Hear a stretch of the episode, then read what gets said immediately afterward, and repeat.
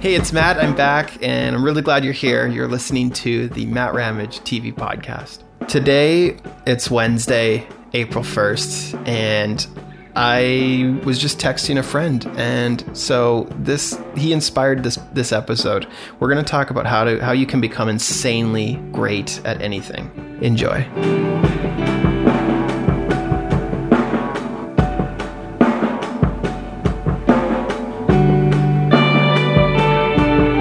Texting a friend today. Actually, I photographed his wedding a few years ago, and now he is my family's dentist. Um, we were texting. Lucy had a little mishap, and and uh, her her gums got cut a little bit. So I I, I just reached out to ask a little bit of advice on that, and and uh, and then we got chatting after.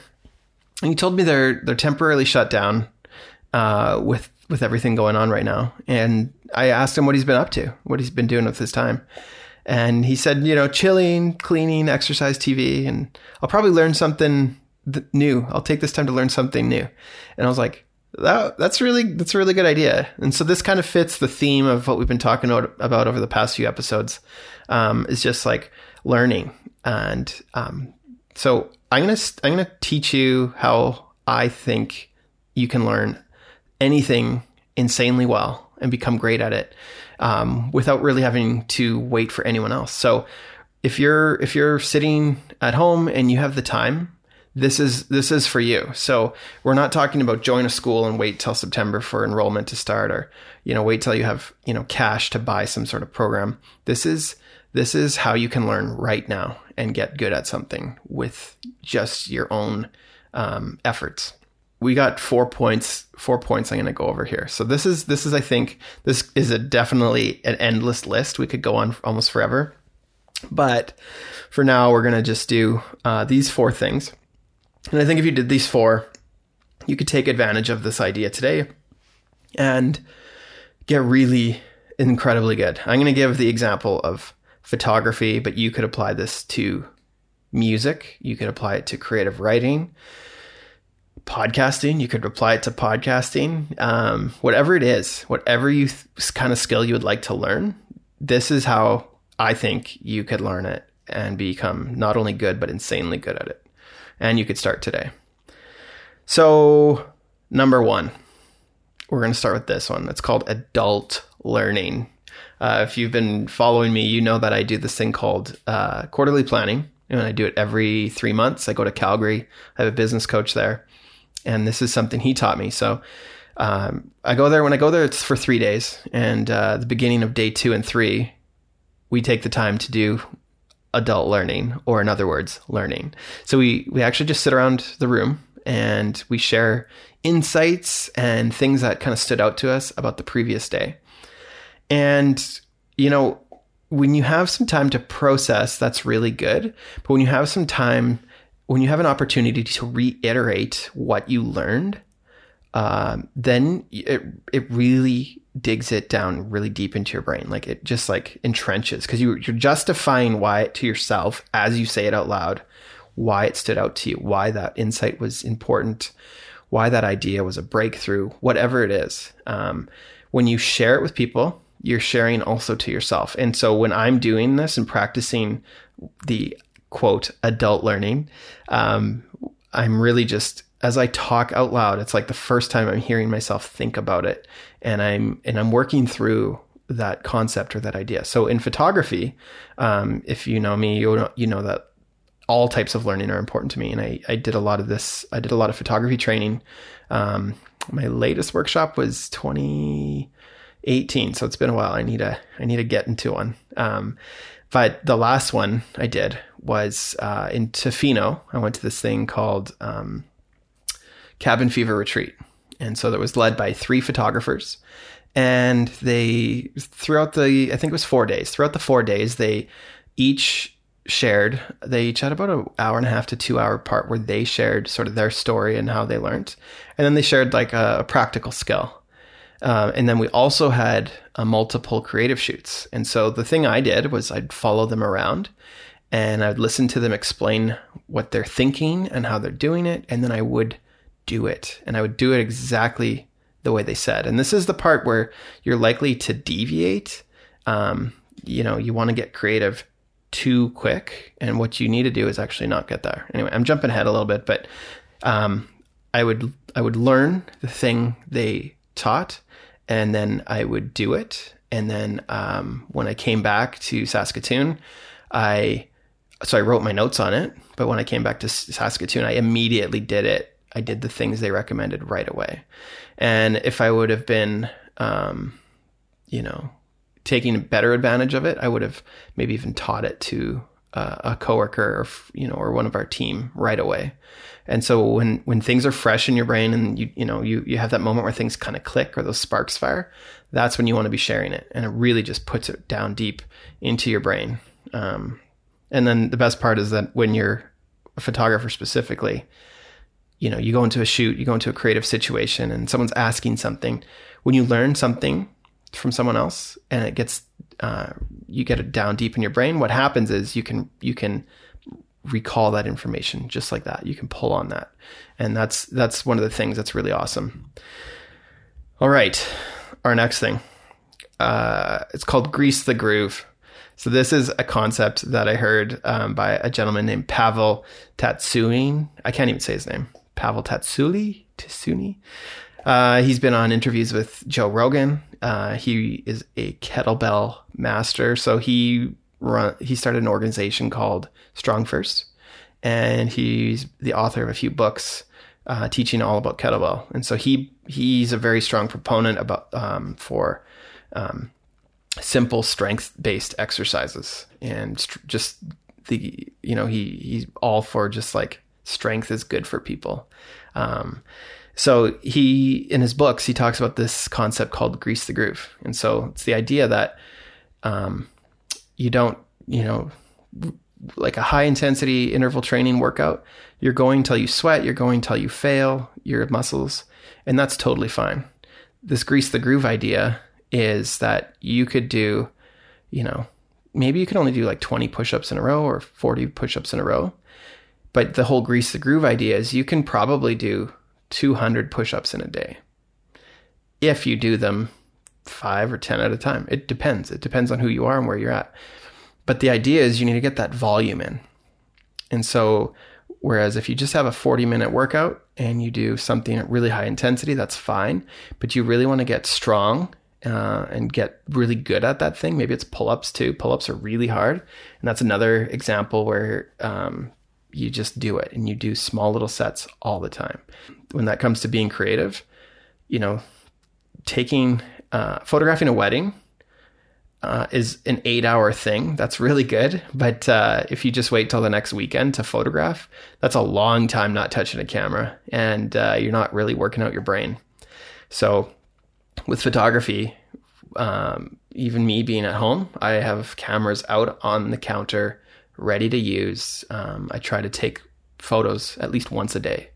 Um, and I do, I've been doing a lot of filming lately. So then we're filming uh, every day. And um, I'm just practicing being creative. I'm practicing that muscle.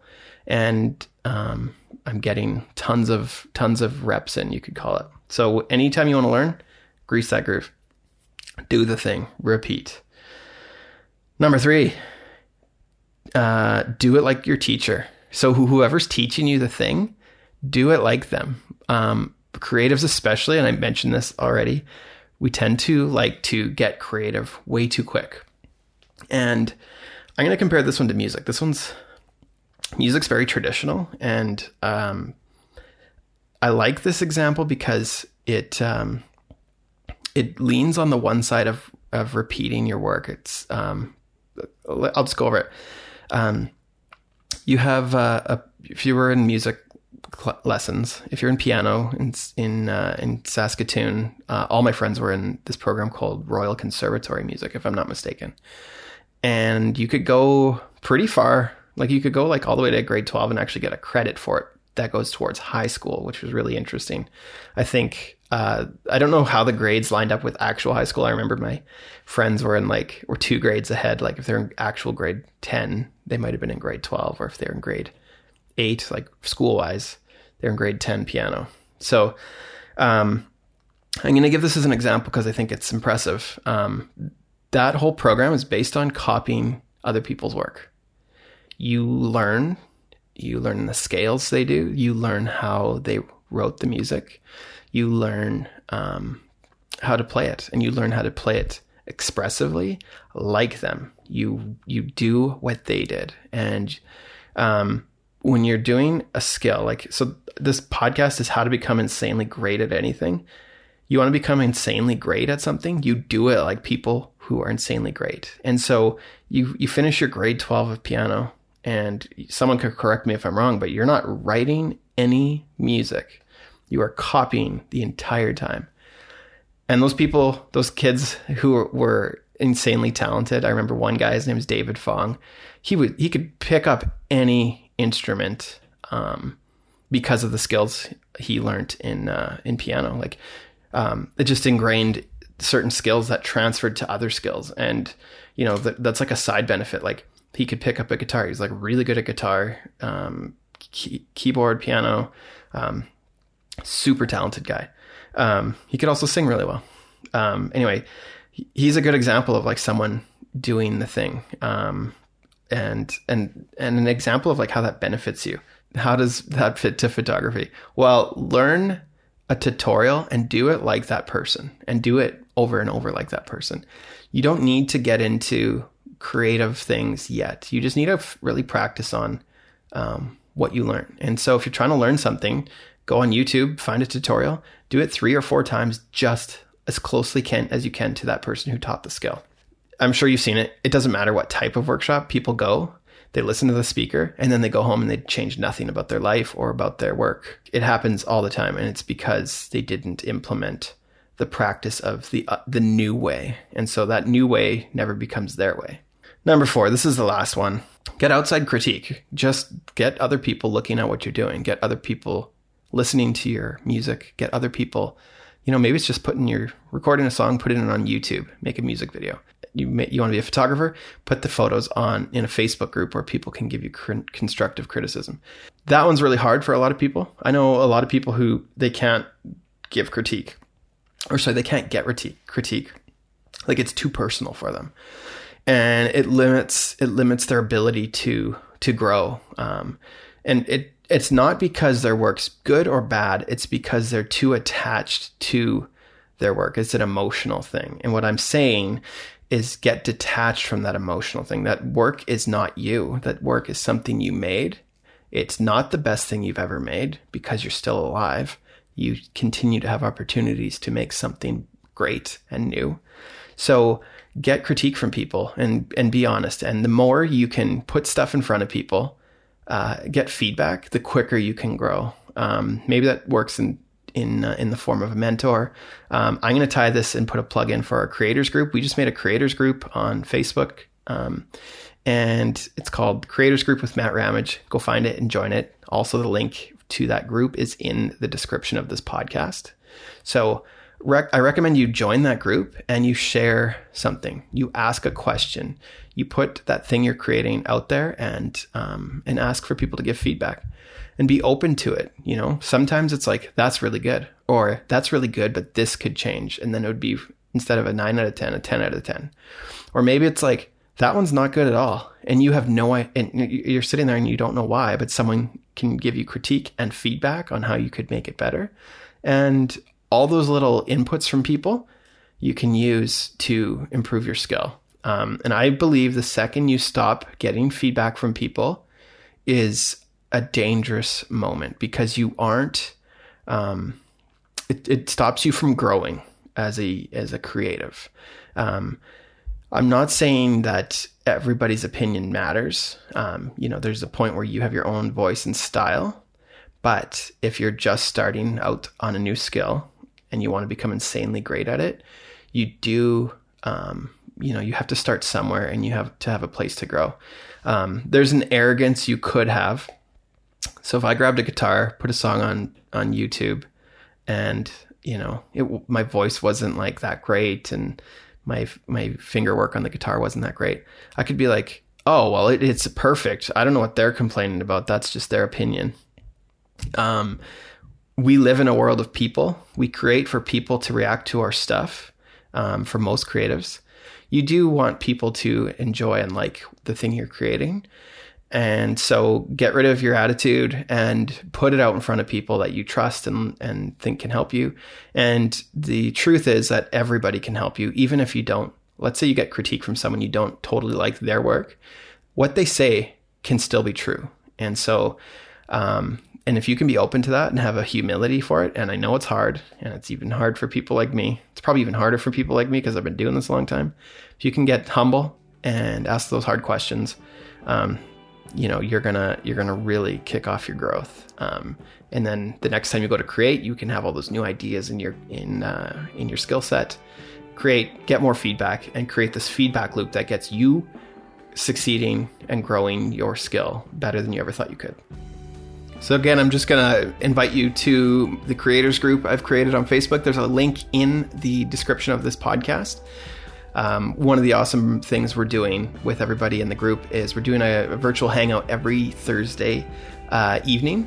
And um, we're all we're learning something. I'm sharing something, uh, and going forward, we're going to be having members of the group uh, share a skill or an idea. And uh, this is just a place to to have community and uh, grow together. Uh, I made it for everybody to be part of and engaged. So if that sounds like you'd love it, um, make sure to join. Um, if you have questions, you can also message me uh, on Instagram or email me at matt at mattramage.com.